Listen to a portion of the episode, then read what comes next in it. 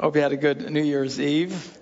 Stayed up with the uh, turning of the of the year. We always sing this song: "Should old acquaintance be forgot, and never brought to mind? Should old acquaintance be forgotten? Days of auld lang syne." Traditional song, song, song, sung every New Year's Eve. I uh, was looking up the song and, and reading about it, and because uh, I don't know what they're talking about, but. It's uh, it's essentially these are Scottish phrases, and uh, "Auld Lang Syne" is a Scottish phrase that means essentially old days past. And it was kind of interesting because you would think that we're singing about going into the new year and the hopes and the dreams for the coming year. In fact, what the song is singing, which most of us don't know because nobody speaks Scottish, is what we're saying is we're singing about the past. And they're reminding themselves, gee, let's be careful not to forget our friends, our family, who we are, where we came from. And I, I thought it kind of interesting. You know, when it, when it comes to the past, the Bible has two commands for us. The first command is forget it, and the second command is don't forget it, which can sound a little confusing, but uh, it's not that it's contradictory. It's talking about two different things. And uh, I thought, well, on our first day of the new year, let's take a look about what we should not forget and what we are supposed to forget. First thing that we read about, this is in the Second Kings, the 17th chapter. God warns the people not to forget the deal he has with them, the covenant. Do not forget the covenant I have made with you, and do not worship other gods. He's talking to them. Why? Because they kept doing this. They kept forgetting the deal. Now, as people of faith, we serve such a wonderful God. We have the best deal in the world. Everybody likes good deals. You know, I got a good deal on this. I got a, the best deal you'll ever make is this deal with God, where God says, "I will come to you. I will dump my grace, my blessings. I will forgive you of everything you've done wrong. This is my end of the deal." And continue to bless you. Your end of the deal is now you live by my principles you turn away from the life that you had before. Now you start living my life my way. This is a great deal. You got to admit. I mean, this is this is fabulous. Now the problem is, is uh, people renege on the deal, and I promise you, the only one who reneges on it is us, because God never reneges on His end of the deal. All right, but from the beginning of time with mankind, this was a continual problem. God would bless them, He would forgive them, He would give them great prosperity in their lives, and sure enough, they would forget about God and His way of living and start living the way that they wanted to live and being pressed into uh, whatever culture was trying to squeeze them into their mold. This has continued until this day. This still doesn't end. We live in a world that desperately wants to conform everybody into its way of thinking. Uh, and this pressure, and the Bible talks about this pressure that's constantly on us.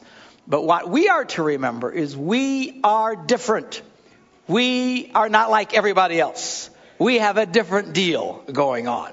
We live by God's principles, no matter what the world around us tries to tell us how to live. And the thing that breaks God's heart the most and the thing that grieves me the most is when I see people of faith, people who claim to be Christians, living, acting, thinking, and behaving more like pagans and heathens than they do biblically. And it gets us in all kinds of troubles. It's the biggest reason why so many people do not experience God in their lives, Christians, because they fail to live by the covenant. They forget their end of the deal. Um, and they forget who they are and they feel pressured to live a certain way. And uh, but we have to remember who we are as people of faith and young people, especially you teenagers. I don't care how many of your friends are all doing it. I don't care what everybody else thinks, and everybody else is doing it. Blah blah blah blah blah. We don't care. Do you see the concern on our faces? Doesn't matter who's doing it. If everybody's doing it, we are different. There are some things we do not do. There's some directions we do not go. There's some places we do not visit. Why? Because we are people of faith. We're different. We're in a covenant relationship with a God.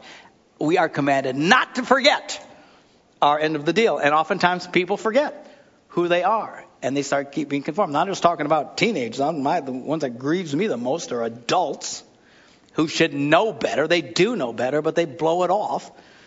People living with their boyfriends and doing this, that, and the other, and God only knows they shouldn't be doing. And you talk to them about it, and just almost never ceases, I hear this response. Well, my friends don't think it's wrong. Everybody thinks it's okay. Listen, I don't care if everybody in the world thinks it's okay. It ain't okay. We're different than everybody else. We don't care what anybody else. The only person you should be concerned about pleasing in your life, the only principles you need to be concerned about are the principles with Him. Why? Because we are in a covenant relationship with God. It makes us different. Some people will love you for it. Some people will hate you for it. Some people will bless you for it. Some people will curse you and ridicule you for it. We need to not care. Because we are people of faith. We're different.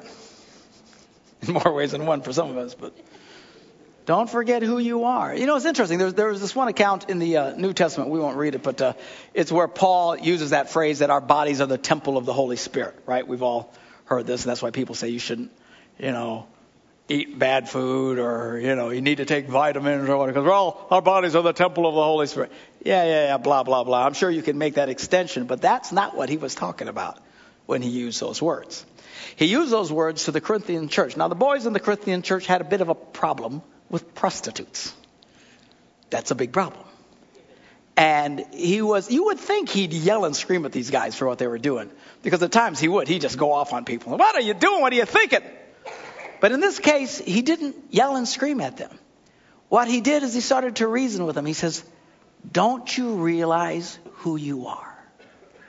Your body is the temple of the Holy Spirit. You should not be taking the temple of God and connecting it with a prostitute. Take seriously how you handle yourself morally, is what he was. So I wasn't talking about taking Amway vitamins for heaven's sakes. He was talking about living morally. Somebody say amen. amen. Bunch of Presbyterians out there this morning. And uh, so don't forget who you are. That was his main challenge. And I think one of the reasons we act the way that we act and disappoint God and forget the covenant is because we forget who we are. We cannot forget who we are. We need to remember we are in a covenant relationship with a God who loves us dearly.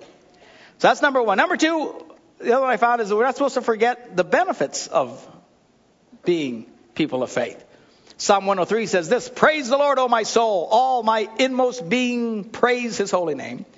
Praise the Lord, my soul, and forget not all his benefits. He begins to list the benefits. The next one's, the first two he says is, he forgives all of our sins and who heals all of our diseases. We understand the part about sins, but what we often forget is that God actually wants to move physically in your life. He wants to change your physical world. That's why we pray, give us this day our daily bread. This isn't some hope and dream off. We literally are praying that God would change our circumstances. And God will. If you'll get in a place of faith, God will change your circumstances. Now, you have a choice. You can either, as people of faith, let your world be determined by the culture around us, the economy and this and that, and that's why everything's the way it is, and I can't, I got a stupid boss and everything else like that. Of course, this always makes you a victim. Or you can realize that these are just shadows. The one who really controls my world is my Father in heaven. And I can trust God regardless of what's happening in the circumstances around me, regardless of what's happening in the economy, regardless of what's happening with my big fat mean ugly jerk of a boss. I have a God who can move literally and physically in my life and change circumstances. That is the power of prayer. So I don't believe that. That's why your life sucks. Because you don't believe it. When you believe it and you really start experiencing that is cool. And I promise you, and you've heard me say this many times, the number one reason people don't see more answers to prayer is because they do not pray. We whine, we complain, we bellyache, we grumble, we cry, we yell, we moan, we groan. We think that's prayer. That's not prayer. Prayer is coming to God in faith and knowing who you are, understanding this covenant relationship, and watching God change the circumstances in your life. And, and this, is, this is the thing about the Christian faith. This is what makes it cool, is overcoming circumstances. I like to read the book of Revelation. Well, parts of the book of Revelation. Most of it I don't understand. Parts of it freaks the willies out of me. But the part that I like is where over and over again Jesus says, To him who overcomes, I will do this, that, and the other. He keeps saying it over and over again. To him who overcomes, to him who overcomes. He, we need to be overcomers. Don't get discouraged when you have things that you have to overcome. Because you cannot be an overcomer if you don't have things to overcome. Does this make sense to anybody? Instead of freaking out, oh, it's horrible circumstance, I got overcome. Hello. This is opportunity for God in your life. Well, I don't like it. Well, nobody likes it. You cannot get to heaven if you're not an overcomer. That's why only married people will go to heaven. Single people are doomed. Just teasing. Just teasing. Don't freak out when you've got things that enter your life that you have to deal with. I'm stunned by people of faith who just freak and panic and get mad at God because they got something to overcome. And the whole point of it, we should be expecting it constantly. We should be hurdlers for Jesus. You ever run hurdles? You see people running hurdles? You know the thing about running with hurdles is there's things in your way. Does this make any sense? One lady got it. Nobody else got it. There's, cause I, I used to run different kind of races in school. I was extraordinarily skinny back in those days and very fast. And I would run. And I liked the races where you could run and there was nothing in your way. You could go a lot faster. Then there were the hurdles. Small inconveniences along the way that you had to hurdle over. Hence the name hurdles. This is the Christian life. The Christian life is not just seeing how fast you can run. It's doing the hurdles. And the thing is, they come unexpectedly, like in a video game. right? You're running, and all of a sudden, ah! You know, you're supposed to hurdle. You're supposed to stop and go, Where's God? Where's God? There's another hurdle. I don't understand this. Ouch. I do for you people. So, don't freak out. Jump the hurdles. Next one. Don't forget God's word. The Bible tells us in Proverbs 4. Then he taught me, and he said to me, Take hold of my words with all your heart. Keep my commands, and you will live. Get wisdom, get understanding. Do not forget my words or turn away from them. But now look at it. Take hold of my words, keep my commandments, get wisdom, get understanding, and do not forget them. But you can't forget what you don't get in the first place. The problem here is so many people don't take the time to really learn what God says about life. That's why we have the Bible. That's why you should actually read the Bible. By the way, having a Bible in your house that you do not read does you nothing. It's not a good luck charm. It doesn't keep demons away. Demons probably just sit on it and laugh at you. Okay, you have to read it. You have to open up, read it, learn what it says, and start to live by what it says. And don't forget what it says. I like this next one. Don't forget the basics.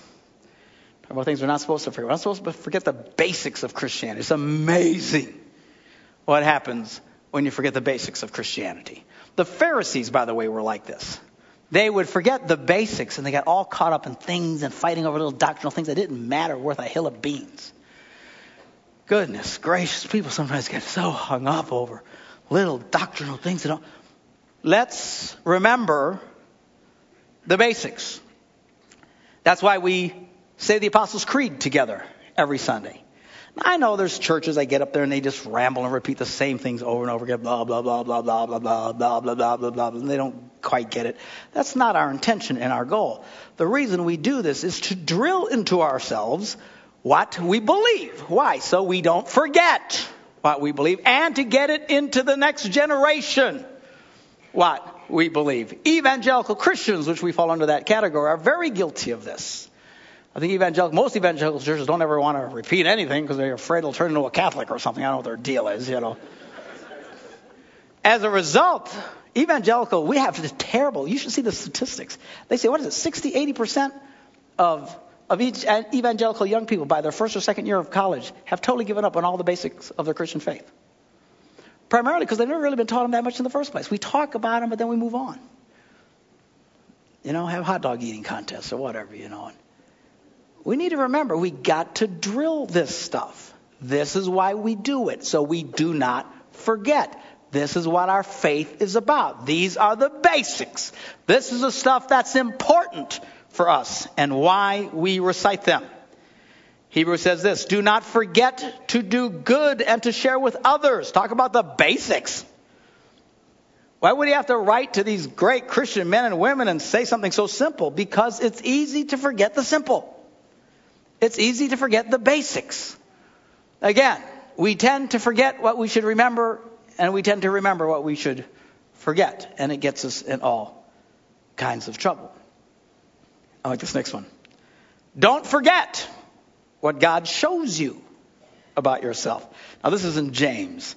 He writes this Do not merely listen to the word like you're listening to me now. Just don't listen and don't do anything about it, and so deceive yourselves. You have to do what it says. Anyone who listens to the word but doesn't do it, what it says, is like someone who looks at his face in a mirror and after looking at himself goes away and immediately forgets what he looks like. But whoever looks intently into the perfect law that gives freedom and continues in it, not forgetting what they have heard, but doing it, they will be blessed in what they do. He uses the analogy of a mirror. Now, we all look in a mirror every day. We all begin our days looking in a mirror. Why? To see what's wrong with us. Okay? You usually don't look in a mirror just to admire one's beauty. Very few of us fall into that category. We look into mirrors to see what's wrong. Some of us are shocked by what we see every morning. You might feel fine until you see your hair sticking out all goofy. You got egg on the tip of your nose or whatever the deal is. The reason for looking into mirrors to fix what's wrong. It does you no good to look in the mirror and go, ugh, and then walk away and forget. And your hair stays sticking out. You still got egg on your face. You look awful. What's the point of that? This is why it's so important for you guys to come to church all the time. Are you listening to me? Because now you stop and think. You look in the mirror every day, it's the same routine. It's the same deal. There's nothing really new to be learned. You fix this, you fix that, you throw some paint on your face, whatever needs to be done. Spackle stuff, whatever you got to do. Why? You do this every day. Why? Because if you don't, you will look goofy. Nobody wants to look goofy and frighten the small children. So we go out of it. Well, so it is with our faith. The purpose for coming to church is so that you keep getting a picture of, oh, oh, ooh I need to fix that. I, I need to change that, you know. It, you wouldn't just look in a mirror once every six weeks. Can you imagine what you'd look like? Good heavens. You know, you, look, you don't just look in a mirror on Christmas and Easter. Thank you very much. You need to come and keep coming. Why? Well, I heard about Yeah, you looked in the mirror before too. You need to keep coming. That's the purpose of getting together. Reminding ourselves, seeing what we really look like. And isn't it amazing? I've been in this for 40 years. It's amazing how I can sit in a service and I preach and teach and stuff. And I'll be listening to somebody preach and all of a sudden I'll go, oh, ugh, whoops, forgot about that. You know what I'm saying? This is the reality of our life. This is why we need to gather together so you can grow in your faith and experience God. And I promise you, some of you on the edge, you know, kind of looking at stuff but not really doing much with your spiritual lives. One of the reasons your lives never change, you come to church sporadically. You, know, every six weeks, every four, every other couple of weeks, you know. Look, I, I'm not going to send you to hell over, but hello, you need to look in the mirror, Jack. You're ugly. Your life is ugly. How do you get it fixed? By looking in the mirror. being in a position where you can see what God is trying to show you. So you can grow, so you can become the kind of person who can start experiencing God the way we're talking about experiencing God. It just doesn't happen. It happens on purpose by not forgetting. Then I'll end with two things that we are supposed to forget. First one is we're supposed to forget all the self righteous stuff we've done in our lives. You know, oh, I'm such a wonderful person. I did this, I did that. You know, your own good stuff, man, forget about it. Don't get proud. Don't get arrogant. Well, I succeeded at this. I did that. I accomplished this. Yeah, yeah, blah, blah, blah. We need to be more humble. Paul, the apostle, talked about this. Now you have to remember, Paul was an extremely intense religious man. Now here's a guy who not only obeyed the Ten Commandments, he obeyed all of them. When you look in the Old Testament, there's hundreds of these commands. Talking about when you could do this, when you could do that, what you could eat, when you could eat it, when you could work, when you couldn't work. I mean, they had rules about everything. And Paul writes about himself, he says, concerning that Old Testament law, that big yo mama part of the book of the Bible, all those rules, he says, I had obeyed every single one of them. Holy cow, who's like that? I've broken almost all of them. You know what I'm saying? He, he obeyed all of them, hadn't broken any of them. Very religious man. He was a Pharisee of the Pharisees. He was a big yo mama religious guy of his day. In fact, when Christianity first started taking off and people were freaking out, they turned to him to try and kill him, to squelch it, to stop it. Paul, whose name at the time was Saul, was the first one to persecute Christians. He was one of the first ones to kill the, the, the first martyr, Stephen. He went after Christians everywhere he could find them, arresting them, beating them, taking from them, destroying everything in their lives, thinking he was doing God a favor, getting rid of these Christians. And that's when Jesus revealed himself to him and wow, transformed his life. He changed his name to Paul and he wrote most of the New Testament. But Paul's writing about all these, and he goes through this list of all these incredible accomplishments that he had, being one of the most educated men of his day and brilliant, incredible man righteous, holy, as, as most people would think. But we read in verse 7 of Philippians 3, he says, But whatever were gains to me, I now consider loss for the sake of Christ. What is more, I consider everything a loss. All these things that I did on my own, all these righteous things, because of the surpassing worth of knowing Christ Jesus my Lord, for whose sake I've lost all things. I consider them, he writes, garbage. Now, he didn't actually say garbage. Now, the NIV translation of the Bible, which is this translation's most popular one today. It's really a great translation because it's very clear to understand. But these guys who translated these things, the biggest bunch of wusses I've ever seen. These every time in the Bible, anywhere where there's anything remotely considered slightly offensive, they would change it. So a lot of the real in-your-face stuff that you'd see in the Bible, we lost in this translation. Some of it doesn't really matter. Some of it we lose out, you know, but talk about missing the point here. He didn't say I found him garbage. He literally used the word for excrement. The King James Bible got it closest when it says, I consider it all dung. Bible scholars say it's actually worse than that. He used the common everyday phrase, which I will not repeat this morning, so just relax. But he said, All this holiness and righteousness I consider a great big pile of fill in the blank. That's what the Bible actually says. That's what he thought of all his great accomplishments. That's what he thought of all his great successes in life. That's what he thought of all his righteousness, a big pile of hooey. These guys said garbage. All this that I might gain Christ, he said, and be found in him, not having a righteousness of my own that comes from the law, but that which comes through faith in Christ. Whoops. The righteousness that comes from God on the basis of faith. I want to know Christ. Yes, to know the power of his resurrection, participate in his sufferings, becoming like him in his death, and so somehow attaining to the resurrection from the dead. Not that I've already attained all this, he said. You know, I'm not perfect, nor have already arrived at my goal, but I press on to take hold of that for which Christ Jesus took hold of me. Brothers and sisters, I do not consider myself yet to have taken hold of it. He's not there yet. But one thing I do, he says, forgetting what is behind and straining toward to what is ahead. It's about forgetting the right things. Remember the right things, but forget other things. Forget about your own I'm of this, I'm of that, that you think makes you so great. And the final thing we'll talk about that we should definitely forget, and this is a biggie. We're supposed to forget those who have wronged us. We read about it in 1 Corinthians, the 13th chapter. This is the love chapter. You hear this at weddings and stuff. But listen to these words. It says, Love is patient. Love is kind. It does not envy. It does not boast. It is not proud. It does not dishonor others. It is not self seeking. It is not easily angered. And it keeps no record of wrongs. If there's one problem a lot of people seem to have, is they remember who did what to them and when. And they've got a little book and they write down all their records and they remember everything. And this person did that to me and I'll never forget this guy for that. So this person, man, if you call yourself a Christian, you need to burn that book. We are not supposed to keep records of how other people have done us over. I met some lady once out there in the foyer. First time lady. She doesn't come here anymore, but I met her for the first time. I didn't know this lady from Eve. And it wasn't 30 seconds, and she starts to tell me all the horrible things her husband had done to her.